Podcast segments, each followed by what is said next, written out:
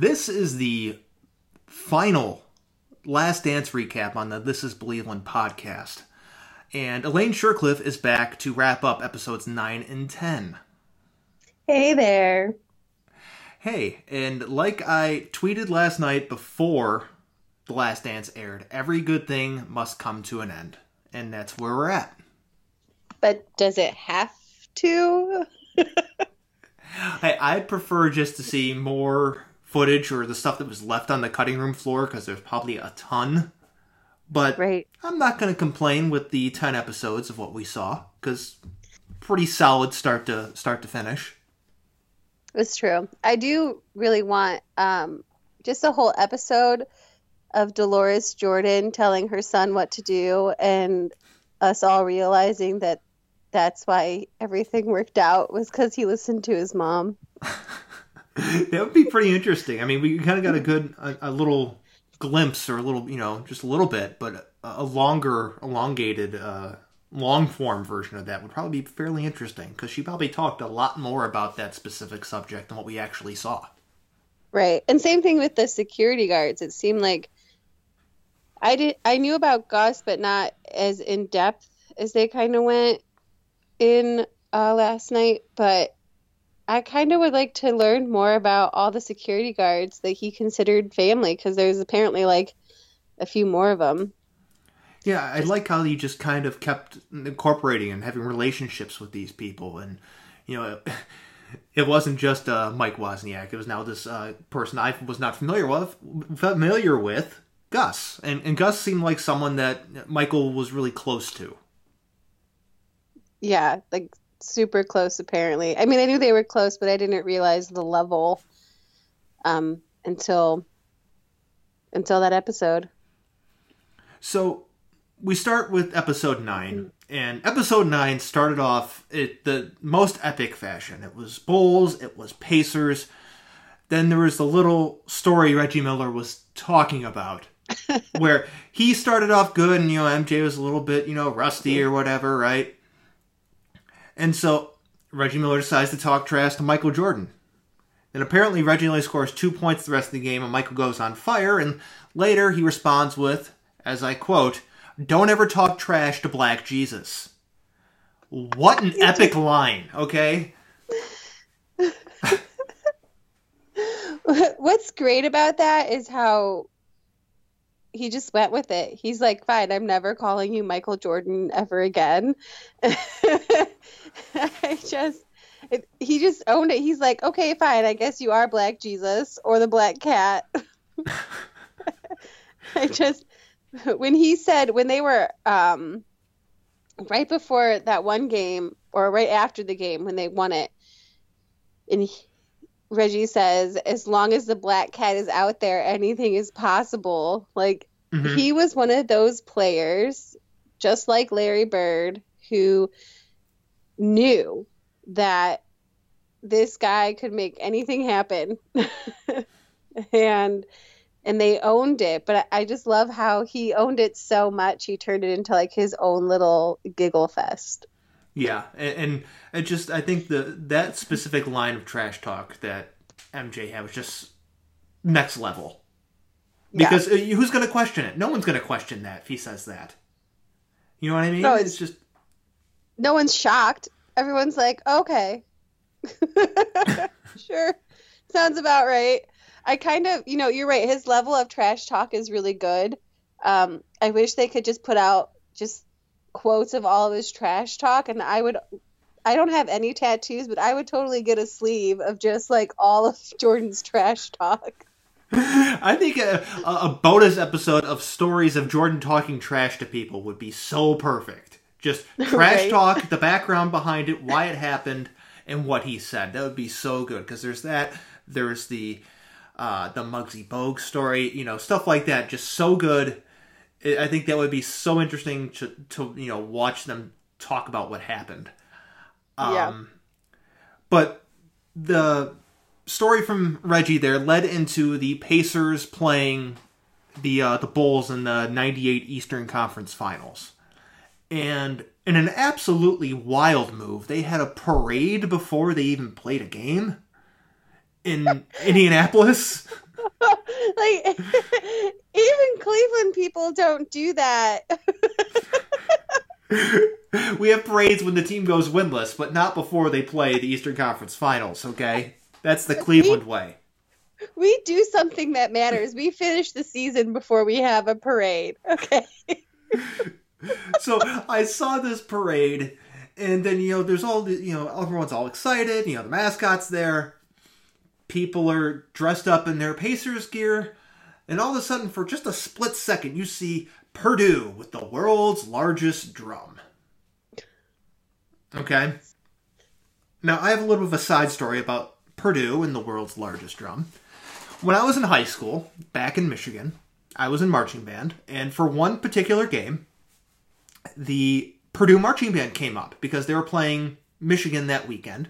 But on Friday at our high school, they brought along all their marching stuff, including the world's mar- largest drum. And they did a little halftime show on the on the field. You know, they're going around with the giant drum and, and shit. You know, first of all, the, the name World's Largest Drum sounds more impressive than the actual drum. It's big, but it's just like, okay. You know what I mean? Yeah. So, funny thing, at my high school, the colors of my school were blue and yellow. Or, in Michigan, people would refer to them as Mason Blue. Ugh, the style of the here. uniform, the style of the helmet was the Michigan helmet, wearing blue and yellow uniforms. And the fight song? The Victors. Okay? So, awesome. for some I feel reason... so bad for you. For some reason... for somehow, the, our football team scored a touchdown because they were god-awful. And Purdue joined in playing the Victors at Heartland High School in Heartland, Michigan, the day before they played University of Michigan, whose theme, whose fight song is also the Victors. And Michigan demolished Purdue the next day. I just thought it was funny that the, Purdue was playing the fight song of the team that their school was actually playing the next day. Like, I just... Why were they there? Wait, why were they there? Did I miss that part? I, I don't have that answer. They were just, they were invited and they came, I guess. I don't know. That is such, I, I'm like not even shocked. I feel like there's a few schools who would just randomly show up. And I feel like Iowa and Purdue are those two schools. But they were there. Uh, they brought the world's largest drum. They played the Victors. Then their actual football team lost to Michigan the next day. While the Victors got played like a hundred times. I will say that's a really catchy. Sometimes I catch myself singing it, and I get really upset. You know, I just die a little inside every time I think about that song. Um, so I'm doing well right now. But...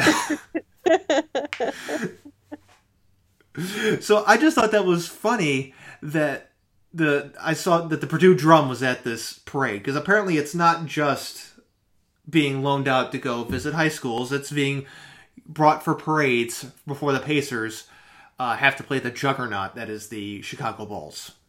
Like, did they not once in their mind think that the Bulls and Jordan and Phil Jackson would see that parade and be like,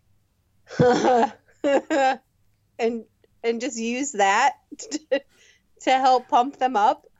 I mean, it, for all we know, there you know what may have happened if they didn't have a parade. Michael might have, might have imagined a parade happened, okay, and used that as motivation, okay. He could have made up a parade just to motivate himself.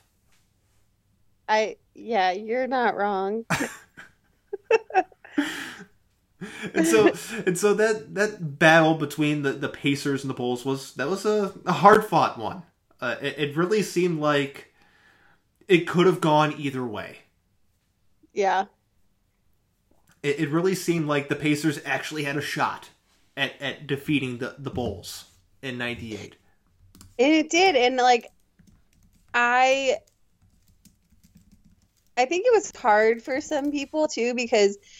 you had all these new Bulls fans, but the Pacers were semi-lovable. um, and so when you see those two, you're like, oh, history or history. Like, there was two forms of history that would happen. Mm-hmm. And I feel like it was a win for sports fans, no, like no matter how that ended up. But it was like, for me, it was a really big win that they, the Bulls pulled it out. Yeah, because uh, they dropped two straight after taking the first two in that series. Then they split games five and game six. Then they were down in game seven, weren't they? They were down early. Yeah, they yeah, were they down were, early. They, they were down early, and they, they fought their way back, and and managed to to come back and, you know, knock the Pacers off just one more time. And it it, it really seemed like the opportunity for the Pacers to actually advance to the N B A Finals right right there was possible, but as per usual, Michael Jordan does Michael Jordan things, and uh, he he manages to pull out Game Seven. He that was the year he guaranteed that they'd win Game Seven, right? Right, I, I think so. Yeah, he guaranteed Game Seven that that year.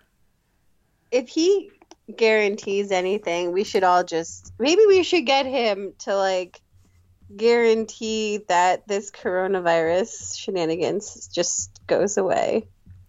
I I, I want to believe uh, Michael Jordan's a, a little bit uh, smarter than to guarantee something that he won't be on the right side of.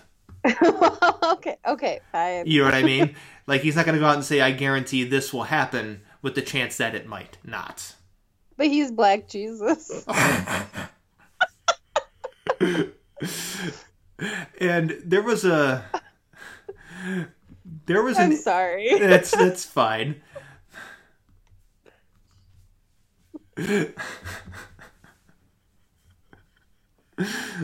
So there was an interesting parallel made um, made between uh, Steve Kerr and, and John Paxson. And it, it was between the fact that Jordan knew at a certain time when to defer to John Paxson for a three-point shot. Or just shooting in general. But there was a, a three-pointer late in Game seven. They go into the detail. It was the, it was the jump ball, and Scottie Pippen somehow gets it. And Indiana could have gone up by fives, but Chicago gets it and ties the game. And they made the parallel between Kerr and Paxson when he knew that they were going to collapse on Jordan and to, to give it to Kerr. Yeah. I, well, first of all, I just have to say that I love the fact that Steve Kerr would have run through a wall for this team and being like, I'm going to do this. Let's go. Let's do this. Yeah. I'm going to take the ball. I'm going to do this. I'll be ready. I'll be ready. Right. Like, I just love that, because how many times are people just like, yeah, cool, I'll do that. Like, let's just get it done. And he's like, I'm going to do it. We're going to do this. I just, yeah. I, um, I liked both players too. So it was kind of cool to see that, um, that correlation, you know? And that, um, you know, when Kerr kind of listened to John Paxson, you know, and how to, right. you know, how to, I guess, build a bond with Michael Jordan, because it's not necessarily the easiest thing to do. That they, he kind of listened to Paxson, figured out what to do, and was able to get on his good side. So when he's open, Jordan actually gives him the ball. You know what I mean? Yeah. It's just kind of cool to see, like, um, Jordan always knew who he could trust in that moment. In that moment. I just, I don't know, I really like that about him, where he easily could have been like, I'm going to do it even though these guys are going to double team me and I'm going to go down. We can do it that way. It won't matter. It's all me. But instead, he chooses to be like, I'm going to pass the ball off to you, and you're going to do it. He, like, empowers his teammates mm-hmm. to be who they are in the moment that they need to be that person. Did that make... Yeah. Yes, yes. Uh, my bad, I confused the Steve Kerr collapsing on Jordan's shot with nineteen ninety-seven, not nineteen ninety-eight. My bad, let me correct it right now. ninety-seven was the collapse on Jordan, Steve Kerr two-pointer. He did make the three-pointer in Game seven against uh, the Pacers, but the collapsing on Jordan, giving it to Kerr, ninety-seven. But speaking... But regardless. But speaking... But regardless. It was still great. Still a great moment. But speaking of nineteen ninety-seven N B A Finals, we finally got confirmation on what was been rumored to be the truth for over twenty years. And do you know, do you know how many years it was? It was twenty-three years. twenty-three. Is that is that why they put this out this year? Not because they wanted to talk about The Last Dance, but they really wanted.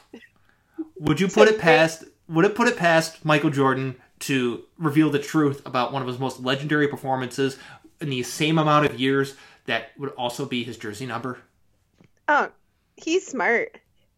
His mom probably came up with the idea. But the legendary flu game, which turns out was not the flu. It was food poisoning. Okay. Yeah. So,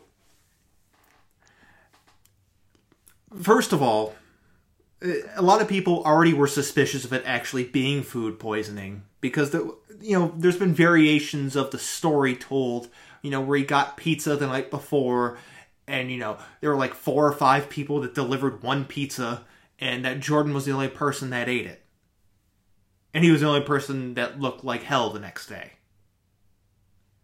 You know, so people were already suspicious of it being food poisoning. It wasn't until now that there was confirmation that it was food poisoning.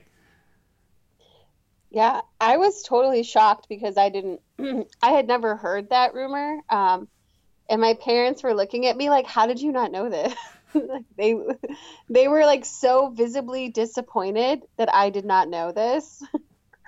Um, apparently it was just something that people talked about and, um, especially in Chicago, and my dad was explaining, and so was my mom too later, that they couldn't just come out and say something back then because that's a whole whirlwind of like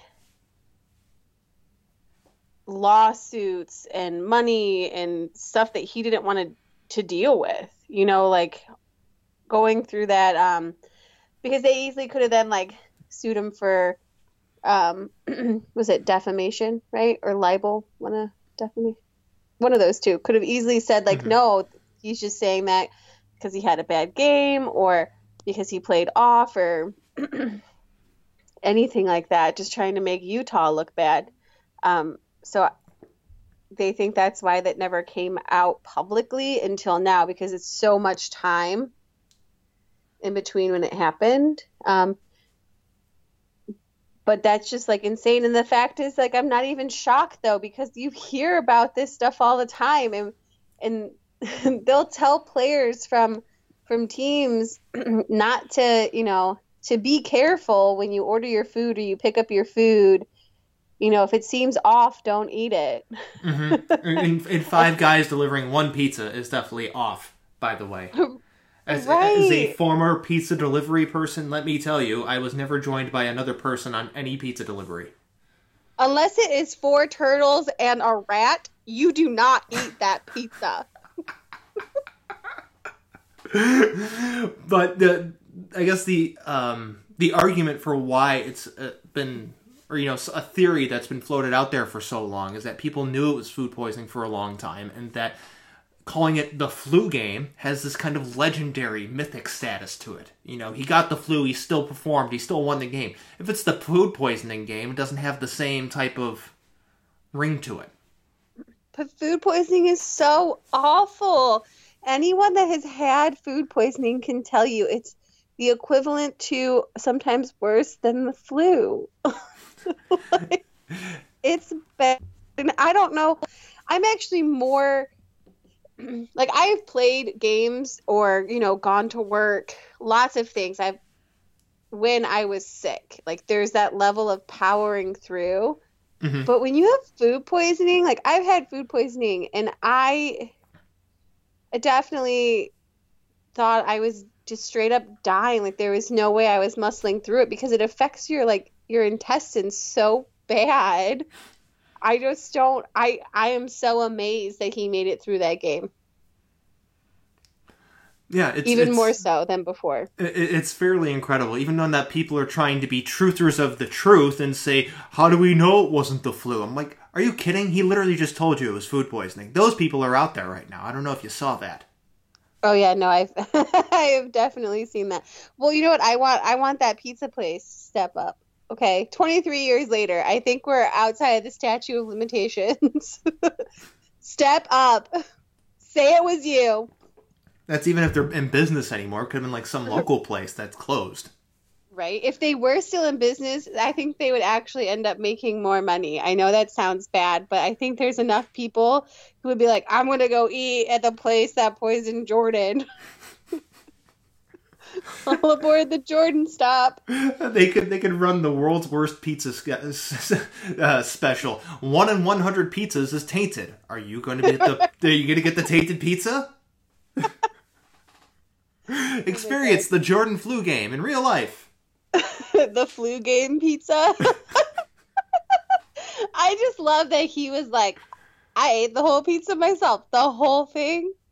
That is the most relatable thing I think anybody said during that whole entire documentary, that they ate a whole pizza by themselves at night. It was just such a good, such a good, uh, you know, just story there. Um, even though people are trying to say it's, uh, you know, are trying to say it's not real now, which is absolutely insane. Um, when the, the question was, it was it actually the flu? Now people are questioning, was it actually food poisoning? Uh, I saw something going around. Um, People saying, have you had your flu game moment? Have you ever had a flu game moment? No. No? Well, I mean, not to the point that, like, other people... I wasn't that impo- important. Important. Although, wait, hold on. This year, I had influenza B, okay? I, you do you remember this? Yeah, I was really sick. Mm-hmm. Um, and I... Call I like went home early the next like the day before, and then I was like, I'm only gonna come in for like an hour. And I apparently went into work, got a whole bunch of work done, and then Ubered home. I I like had the sound mind to not drive to work, so I probably made this poor Uber driver sick. So I apologize to any Uber driver in November that got influenza B, who drove from Stowe to Akron and Akron to Stowe. Like, I feel so bad. Um, I guess you could consider that my flu, flu game moment. And then I tried to cover, and then that weekend I tried to cover, um, I was supposed to go to Belleville for the Monsters game, mm-hmm. and I just I couldn't do it. I was too sick, and the doctor literally told me not to go across the border when you have the flu. But I tried to cover it from like my my computer, and I like passed out halfway through the game. I couldn't do it. Like mid-tweet. And I Yeah. So I, I didn't have a, a legendary uh, flu game moment. Uh, I was I was sick with the flu one time playing a game. I played like garbage, but I did get a technical. So yeah, I managed to get a technical. Yeah, you gave that person the flu. No, like I, I missed a pass and I was sick. I felt like garbage. I probably shouldn't have even been playing. And the pass went over my head. I didn't even reach for it. And he said something to me, I didn't like it, so I just shoved him over on his ass, and I got a technical. Listen, what's so funny, though, is people are shocked by basketball players being like, I played with the flu. And in hockey, like, I can't tell you how many times I've gotten sick during the season because someone played sick and then came to postgame or, like, walked past postgame, and I inevitably got sick. Like... So, I don't understand why hockey players feel the need to like play when they're broken and when they're sick. Well, that's what the, uh, that entire sport takes place during the flu season. So there, someone's going to get the flu at some point. You know, it's just it, it's it, as equal as it is to to train in order to play hockey. You know, physicality wise and athleticism wise, it's just important to be able to train and play while you feel like death because you're going to at one point and you're going to have to. It's so true. It's true. But they could give me a heads up and I could not ask to speak to that person. That's how I got sick the first season I covered the team. Someone had this really bad, like, it wasn't the flu, but it was this really bad, like, like stomach thing. And I missed, like, a whole week and a half of games, and the guy comes up to me later and is like, I'm so sorry, I found out later I was sick. And I was like, later when? He's like, well, after the game, but before I came to talk to you. I was like, what? Now, I, I will say it's it's not it wasn't like necessarily an organized game that I had. It was like a pickup game of soccer, and it wasn't being sick. It was an injury I suffered in the middle of the game. So what happened was I was playing. I went to go plant my foot on this shitty field. My foot kept going, or my foot stopped, my body kept going. So I heard this loud popping sound that could be heard as far as like thirty, forty feet away, right? Ugh. And I got up. I str- you know, kind of moved my foot around. I'm like, oh, okay, I'm still good. You know, I'm still running. And, you know, I ended up scoring, you know, ten goals in a pickup game of soccer, right? Turns out, uh, as soon as we stopped playing, I couldn't move my foot anymore. Oh, no. I couldn't even put weight on it. I couldn't stand. Grade three ankle sprain. That is Sorry. the worst ankle sprain you can get as a grade three. You're starting to sound like Seth Jones here, except he was broken. But grade three ankle sprain, I had to be in a boot for like two months. I had to go to physical therapy multiple times a week. I couldn't do anything. Uh, this was back in twenty fourteen, because this was the same summer LeBron came back, because I was living in Michigan at the time. I came down to Cleveland to celebrate LeBron coming back to the Cavs, and I had a boot on my foot. Oh my gosh. So this entire experience, not necessarily the flu, just uh, I, I battled through having a bum ankle. I mean, I once thought that going to softball conditioning was smart after I had two concussions that week. And so then I got a third concussion. That was a really bad week in high school. I think what we're learning is that nobody is smart and that everyone is like, I can just play through it.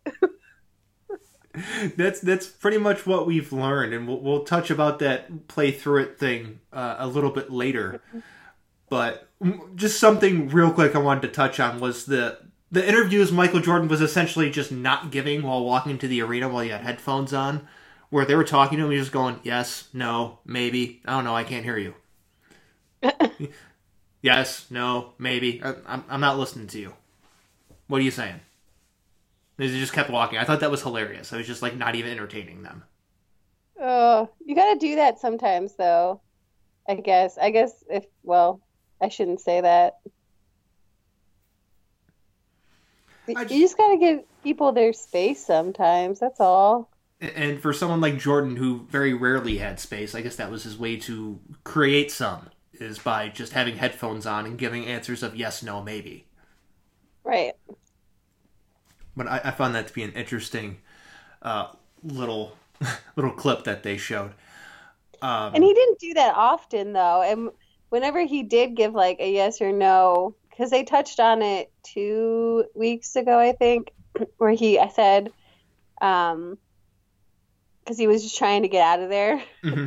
and, and he was like, you know, did you like that? I used yes or no question. He's like, because I knew you had a follow-up, and I didn't want to answer your follow-up. So, like, he he got to know the media well enough to know probably what they were going to ask, and I think he knew himself well enough to know that he might not be in the mood to answer that specific question.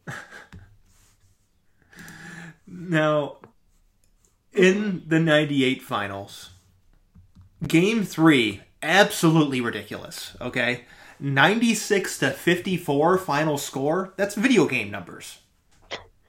It's beautiful.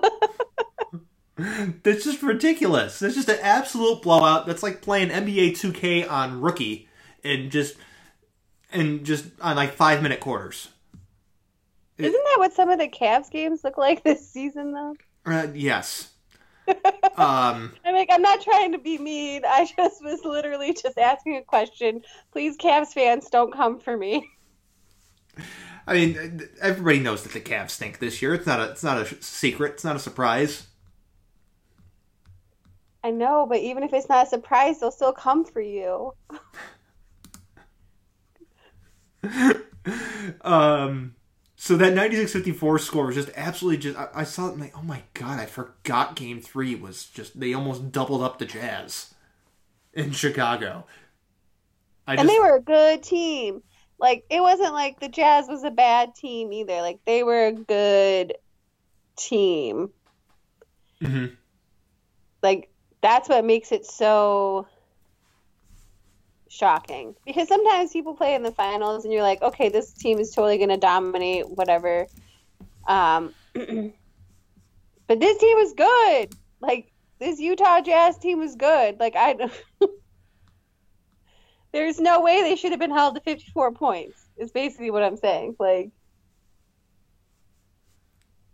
I mean, that's just, that's just an absolutely r- ridiculous... Uh, just score. But a, a little little side note. Um, Dennis Rodman. Doing Dennis Rodman things. Doing lovely Dennis Rodman things. I love him. Decided to go to Detroit, go to Auburn Hills, Michigan, his former arena that he used to play in as a member of the Pistons, to appear on Monday Nitro with Hulk Hogan.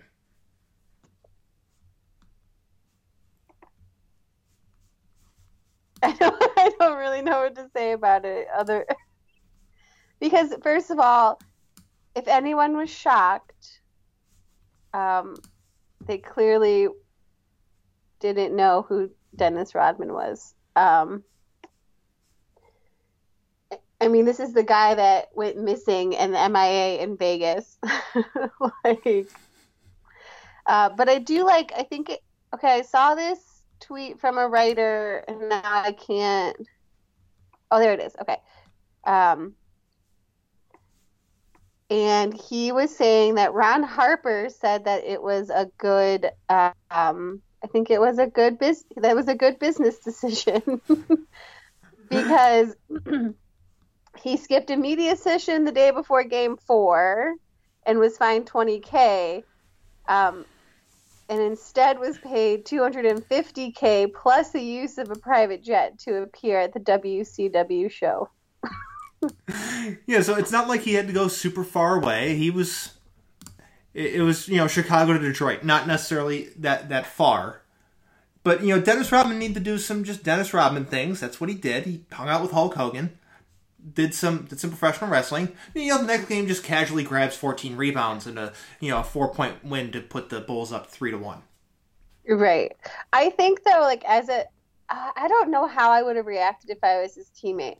Like, I hope that I would react like, well, that's Rodman doing Rodman things. But I think a part of me would have been like, I swear to God, when he gets back here, I'm just going to punch him in the stomach. like, like, I'm really unsure of how I, as a teammate, would have reacted. Because, yes, he needed to put himself in that mindset. And I think sometimes once he blows off all of that steam and just gets to be creative and go wild, he plays better.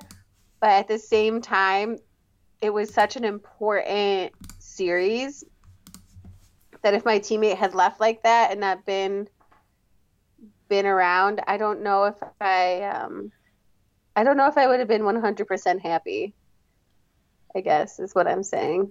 Yeah. Because like he someone noted that he probably didn't get in trouble because he could back it up, and that's where that like double standard of like um when it comes to doing things, like you could do something that's totally against the rules, but you're the best on the team in that area, so they're not gonna like slap your hand too much. You know what I mean? Yeah, and I think the fact that they ended up winning the series um, helps them in this fact, because they ended up losing this series, it would completely change the way that oh, this particular uh, action is viewed. This, if they had lost the series, there wouldn't be this documentary. I mean, there would be, but it would be like, it would have taken a really sad turn. It would be, it would be a much different tone, I guess. Yes. But the the Bulls go up three one. They lose game five, so they have to go to game six. And leading up to game six, as I mentioned before, with injuries and playing through injuries, Scottie Pippen has a back injury. And dunks early in the game and completely just messes up his back. And he just has to basically just go in and shifts, you know, play a few minutes, go back to the locker room, get stretch out, ice, all that other crap. Then play another five minutes and do the cycle over and over again. And they had to win game six, because game seven, I don't know if they win game seven. Yeah, I don't know that. Yeah. That, I don't either. That would be. Sorry, I'm still thinking about it. I'm trying to, like, it's not computing well. Like, I feel like if they... If they had to go to a game seven, Scottie's not playing. Right. So that's the thing. Like, they Scottie's not playing. Jordan would be worried about Scottie because, as we've seen, Jordan actually cares about his teammates, whether people want to say that that's not true or that he was an a-hole, but when it came right down to it, you know, you saw when his teammates got injured, he was one of the first ones around. He would be looking at them like on the bench, you know, like he cared about them. Mm-hmm. And I think that's something that might have ch- like chipped away at him just a little bit, um, especially it being Scottie. Yeah, but you know, Scottie Pippen had to he played uh, admirably in that game. Uh, considering um, his his issues he had to had to play through in that game. I, he played twenty-five minutes, which incredible. Almost played twenty-six minutes. He only scored yeah. eight points.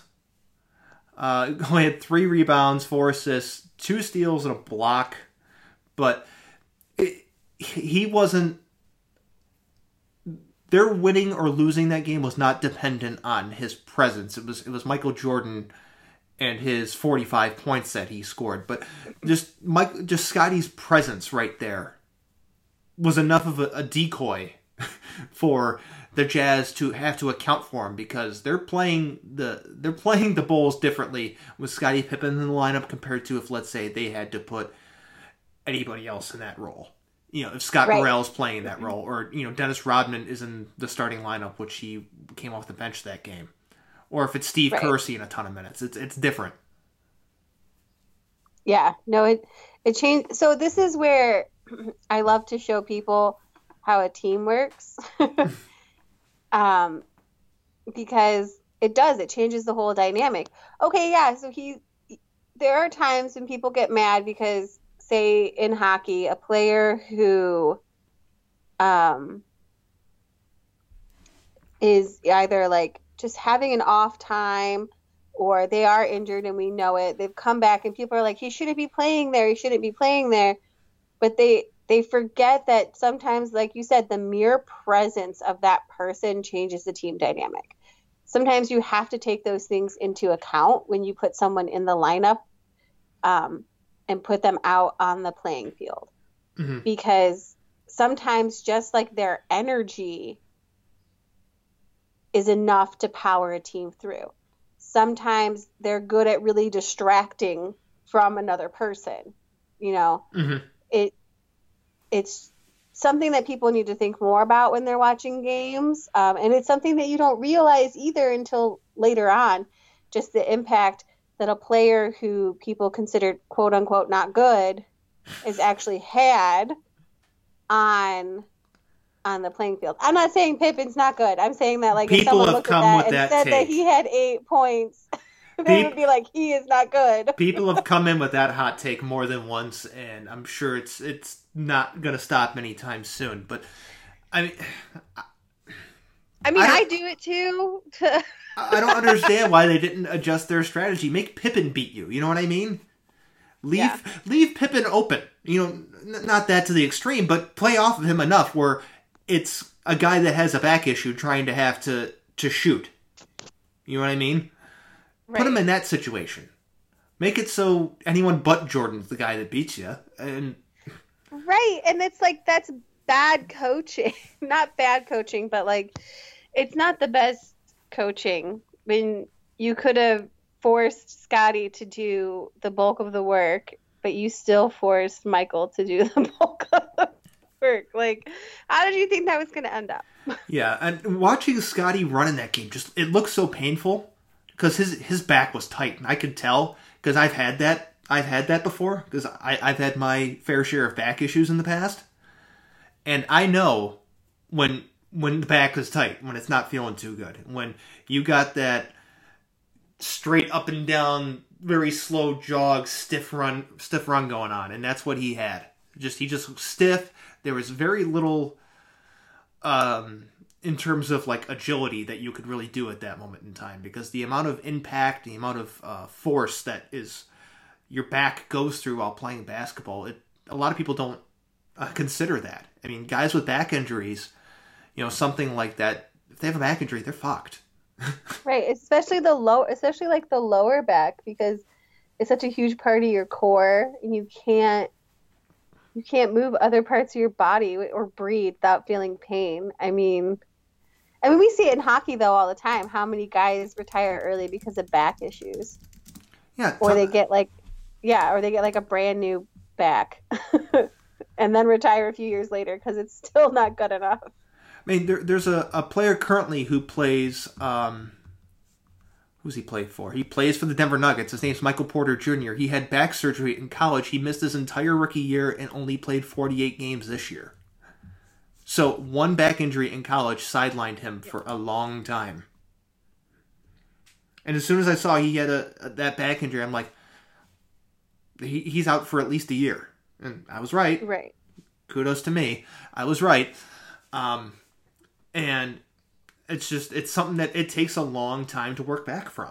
And you might not ever be right when you're coming back from a back injury. Right, because with any injury, too, you have to have the right person working with you on coming back, the right physical therapist. And then when you start going with a team in professional sports or in college, you get like a new physical therapist while you have yours, your your own physical therapist. And things are kind of like... contradictory sometimes, and it can mess things up. And I, I don't think people realize injuries in professional sports, like how complicated it can get mm-hmm. um, in the in the recovery process. And I think you know? a, I think a lot of people underestimate the the time it takes them to get back, because the, the biggest confusion I, I, I've heard, I've seen from the average fan is, I had that injury and I was back to work in a month. Well, You're you're back to work. You're not a professional right. athlete. You're you know you, like, your leg might be fine, or your back might be fine, or your arm, or they're you know after that length of time, but they're not back to playing shape. They're not conditioned. They're not all this. There's so many other things on top of just having the health of that specific injury be back to normal. Right. Like if you were a firefighter or an E M T saying that, maybe I'll give it some credence, but. If you were like me sitting at a desk and I'm like, yeah, totally ready to be back at work. Like, that's great. But are you getting like your body slammed up against the boards? Is someone trying to box you out? Like, are you getting whacked out of the air when you go for a layup? No. Okay. Yeah. Yeah. You can just stop talking now at that point. You know what I mean? Right.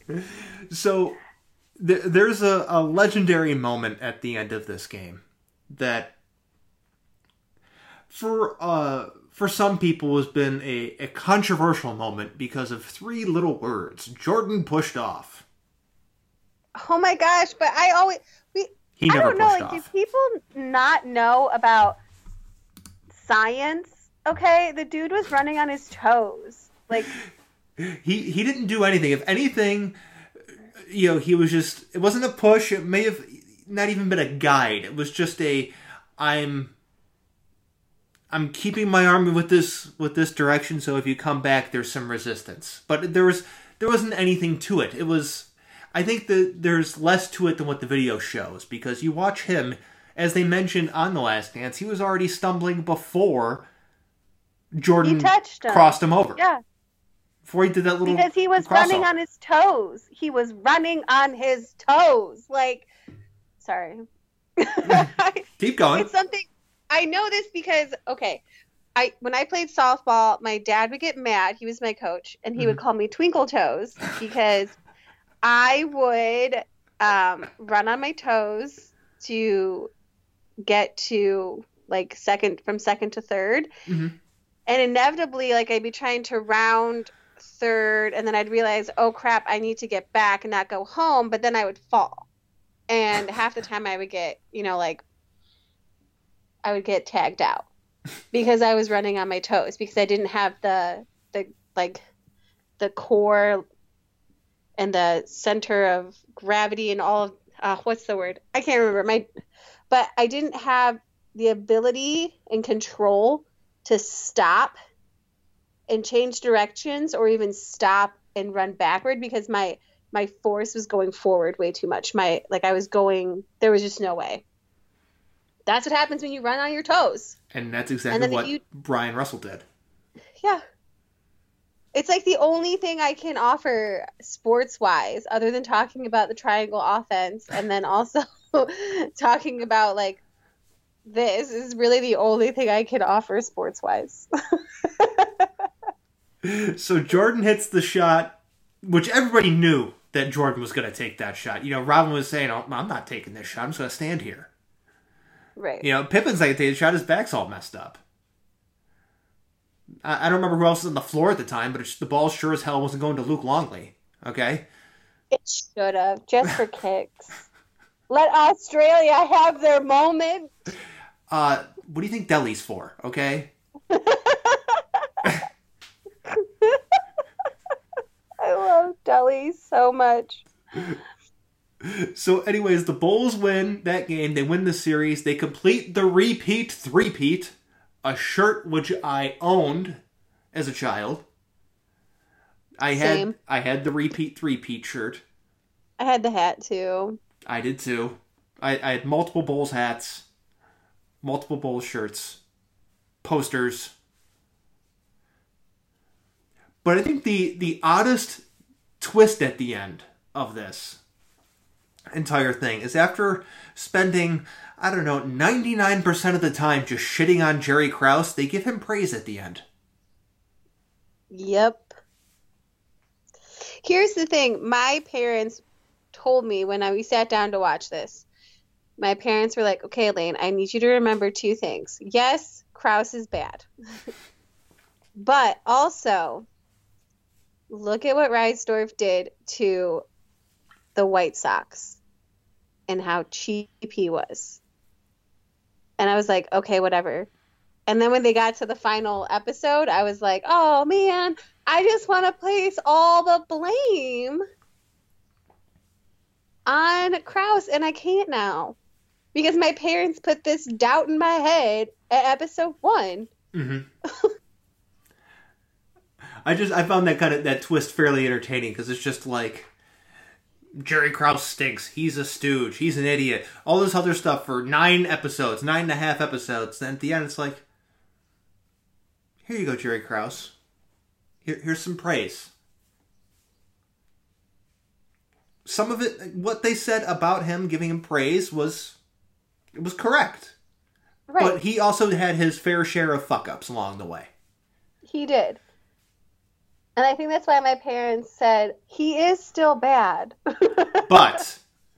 But there is someone far worse.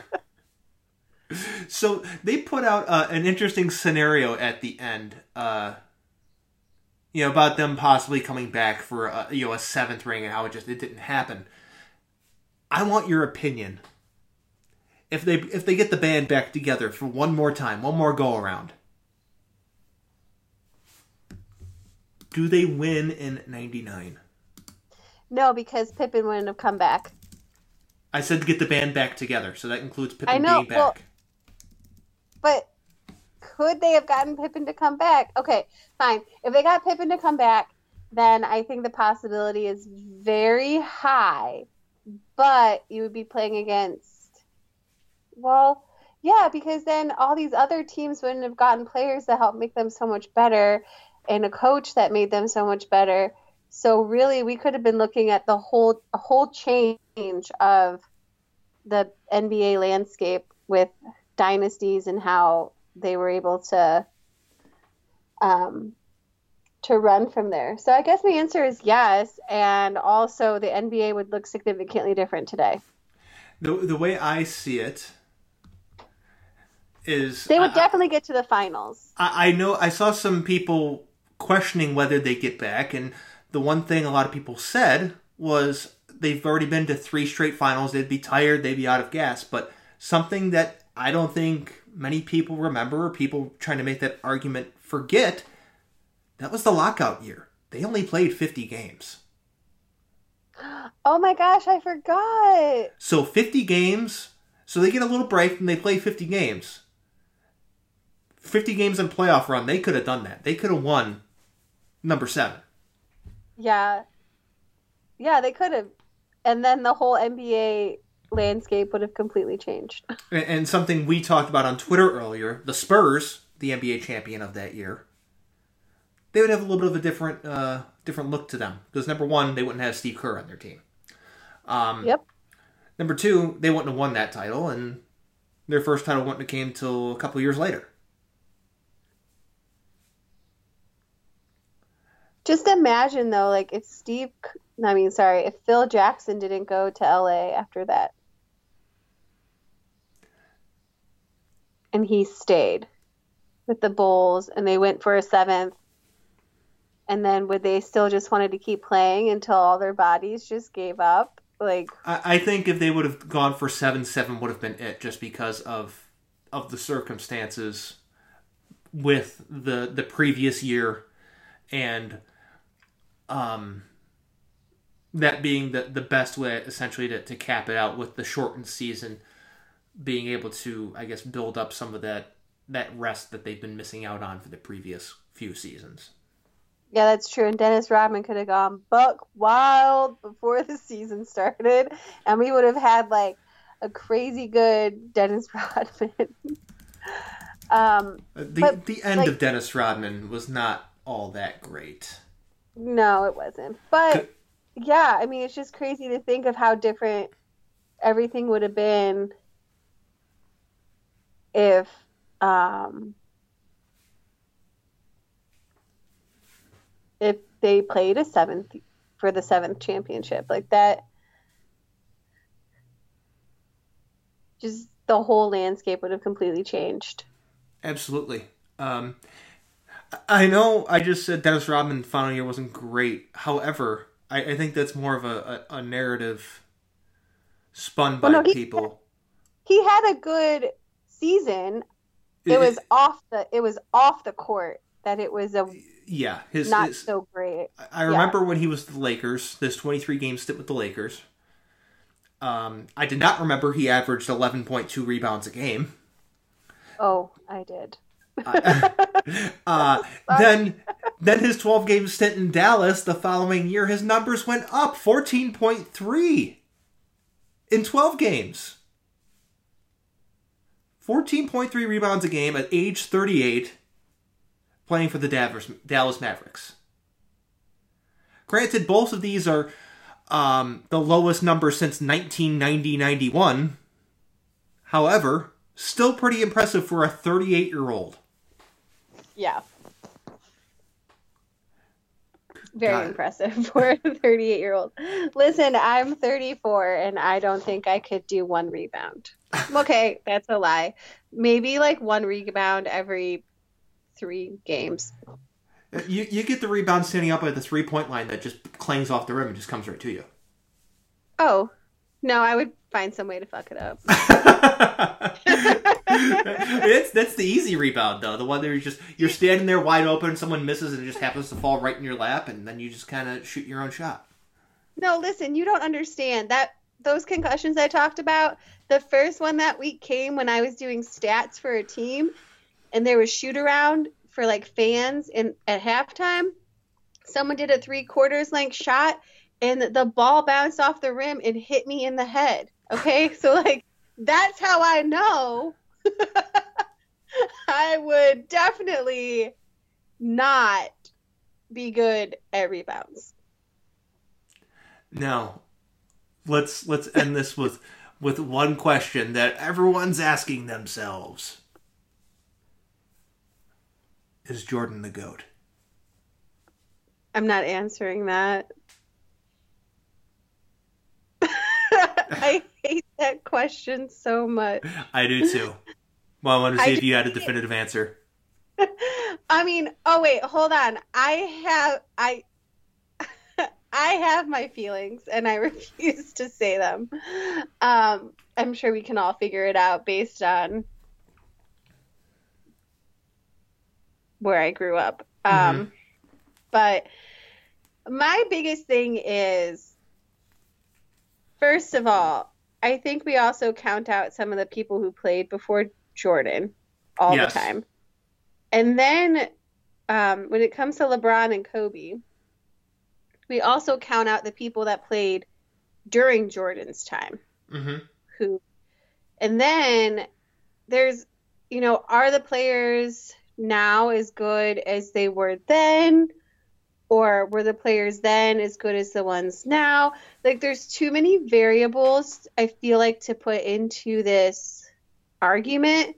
Um, I think... You know, I think a lot of people don't like LeBron solely because not so much what he does on the court, but his social media, or because they just want to tear him down. Like, so I don't think anyone actually has like an unbiased opinion really of who would be considered the GOAT or not. And that's why I just, I would rather, especially since Kobe, like I used to get in this argument all the time. But since Kobe died, all I want to do is appreciate the fact that basketball has had so many great athletes come through mm-hmm. in my lifetime. Just in the thirty-four years that I've been alive, there have been so many great athletes. And I I try to look at all the other sports, um, especially hockey, because that's like my wheelhouse. And I don't think it's to the same level of, like,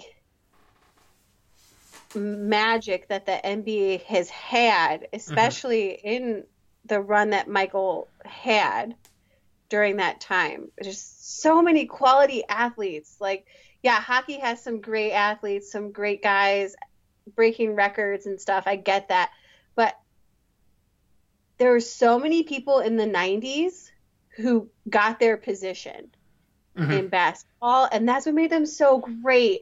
And I just have a hard time with the question now, because I just want to appreciate all the great athletes that we have been blessed with in the N B A. And I don't know much about this. I I'm not as into the N B A in the past six years because I've been covering the Monsters for some of those years, and then also women's hockey. So you're watching a lot of hockey to try and even make, you know, in any given season, I'm watching over two hundred games. Mm-hmm. I don't have time to watch basketball like I the way I used to when I was younger. So I, I can't even make the decision based on that. And I would love there to be a definitive answer, but what makes a GOAT a GOAT? What makes a GOAT a GOAT then? And no one can agree on what actually makes someone the greatest. And I'm glad you answered the question that way, because I also hate that question. Sorry it was so long. No, it's fine. I, you answered it the exact way I wanted you to. And that's because some guys are not comparable. The eras are different. The rules are different. The way players play and have their body composition is different. It's not necessarily comparable. Um, so it's that, that's I absolutely hate that question. Um, although Skip Bayless seems to use that for daily content. Um, one last thing. What is one era of basketball, let's say a team or a, a group of, of players you would like to see covered in a similar fashion or get their own thirty for thirty documentary?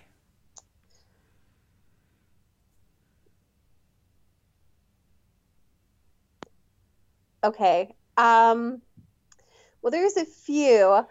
I I wouldn't mind seeing the Lakers with Phil Jackson only because I want to hear his um, comparisons mm-hmm.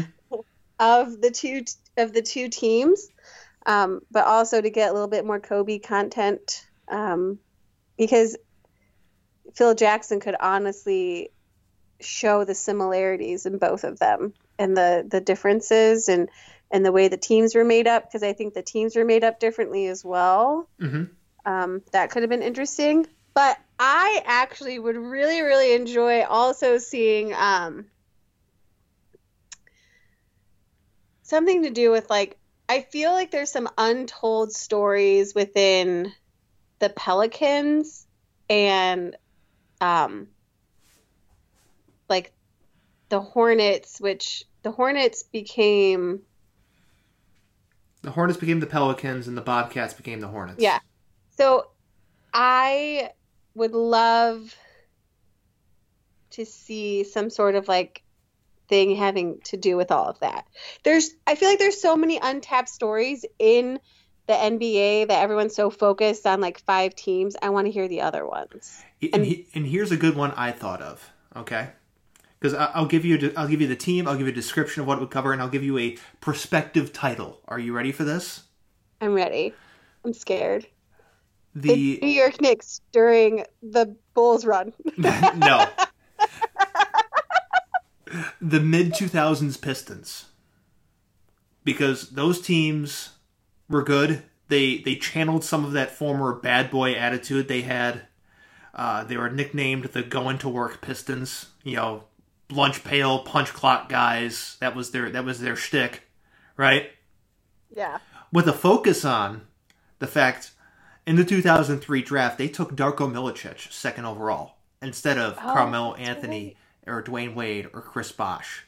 But they still managed to win a title that year, or, you know, the next year. And they still managed to make another finals appearance. They went to multiple Eastern Conference Finals in a row. They were one of the more, you know, dominant teams of that time. And I think they don't get a lot of love because they didn't have a, a true superstar. They, had, they were a collection of talent rather than instead of one guy. And... Are you ready for the title? Because it's going to be focused on taking Darko second overall. Failing upwards. Oh, nice. Yeah, I like that. Because, I mean, that pick was a disaster. However, they won a title. They made another finals appearance. And you can argue that if they took Carmelo or Dwayne Wade or Chris Bosh or whoever... that none of that ever happens. You don't see the development of some of the guys on their team. Someone like a Tayshaun Prince or a Rip Hamilton. They probably don't trade for Rasheed Wallace. There's just so many things that that one pick and its ultimate failure of a pick led to. And I think that would be an interesting era to be, I guess, told and, you know, talked about. Yeah, that would actually be really... That'd be interesting, honestly. Um, there's a few other things that I would like to see based on like the economy too, based on like how the sports had affected the economy. Um, like in Cleveland right now, well, not right now at this moment, obviously, but, uh, I, I spent, I stayed at a lot of hotels this year, um, after my, after covering Monsters games because I just was too tired, you know, to mm-hmm. drive back to Akron at like twelve thirty at night. um, but talking to them about how they were hit harder with this time that LeBron left than the last time, um, because people weren't staying around after games now, and they were leaving in the middle of the games. Mm-hmm. And there weren't as many out of town guests as there were, even when, even when they lost, even when LeBron left the first time, um, it wasn't as bad in the city. So I, I'd be curious to see something like that. Um, and I'm sure it's happened in other, in other places as well. Like, I would like to just see how a, a successful team can affect the economy, and a bad team can affect it too. Just across the N B A. Like, I'm just using that as an example. Mm-hmm. Oh, here's here's a different team that you could talk about.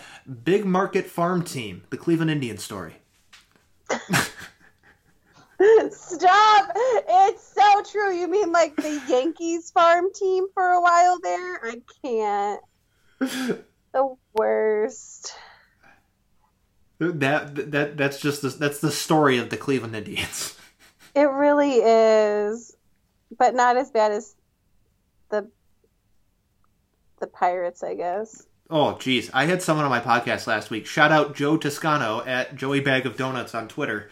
Uh, I don't know if you saw that quote from him about the Indians' ownership and the Pirates' yeah. ownership. But, man, I, I think a, a lot of Indians fans need to do themselves a favor. Check out the Pirates. Check out what uh, what a cheap owner actually is. And the perspective of someone who has a team that regularly gets rid of good players, and they don't spend money on anyone. So, interesting fact, the largest contract, free agent contract, both teams have signed has been for the total of sixty million dollars. However, the Indians was a three-year commitment with Edwin Encarnacion, and I don't remember who the Pirates one was, but it was like almost twenty years ago, stretched out over six years. So they were big spenders at the time, but it was only at ten million dollars a year. So that's like pennies now. Yeah, that's like nothing. Yeah. Dude, I'm going to circle back to rebounds real quick here, because I wanted to look this up, because we had talked about Rodman being thirty-eight and getting, was it eleven? At thirty-eight, he had fourteen. fourteen, that's right. I'm sorry. It was the year before, right? Yeah. Anyways, um, The, in the top fifteen for this season so far, uh, three Cavs uh, are in the, the rebound conversation. And Andre Drummond definitely has fifteen point two. There's a lot of these guys that have like below eleven just so, in this top fifteen. So apparently just Dennis Rodman, if we're basing it on this year's stats, Dennis Rodman is a rebounding god among men. So, uh, slight asterisk on Andre Drummond since he spent most of the season in Detroit. Well, so I know. Just worth mentioning. just worth mentioning because it would be different, because him and uh, anyone else that he'd be playing with on the Cavs, they would not be averaging thirty rebounds together, and, you know, a third guy getting forty-five rebounds between three people. Okay, fine. it, it's had to be mentioned. It had to be. But Tristan Thompson is number ten with ten point one, and Kevin Love is thirteen with nine point eight. And to be honest, I didn't think I would see a single Cav other than Drummond in the top twenty, let alone the top fifteen. Um, it's just interesting to look at those numbers when we're talking about this and realizing that, at least compared to this season, just how incredible Dennis Rodman was as a rebounder. And everything always comes back to Dennis Rodman. It does. That's what The Last Dance was really about. It was about Dennis Rodman. It was. Actually, it was about teamwork, which is why I really liked how they ended the end of the the documentary. Because the documentary wasn't about Michael Jordan. It was about the Chicago Bulls, with Michael Jordan being a very key central part to yep. the way everything worked, but it was about the Bulls. Exactly. Hence why it was called The Last Dance. Not... because that's what Phil Jackson called that season, and, and they Talked about it in the beginning. And it was not Jordan's last dance. It was The Last Dance. Right. Just in case anyone was wondering, because I'm sure there are a lot of people out there who think this is just about Jordan. And it's not. It's about the Chicago Bulls and the repeat threepeat. And Dennis Rodman. And Steve Kerr. And Steve Kerr. I love Steve Kerr so much.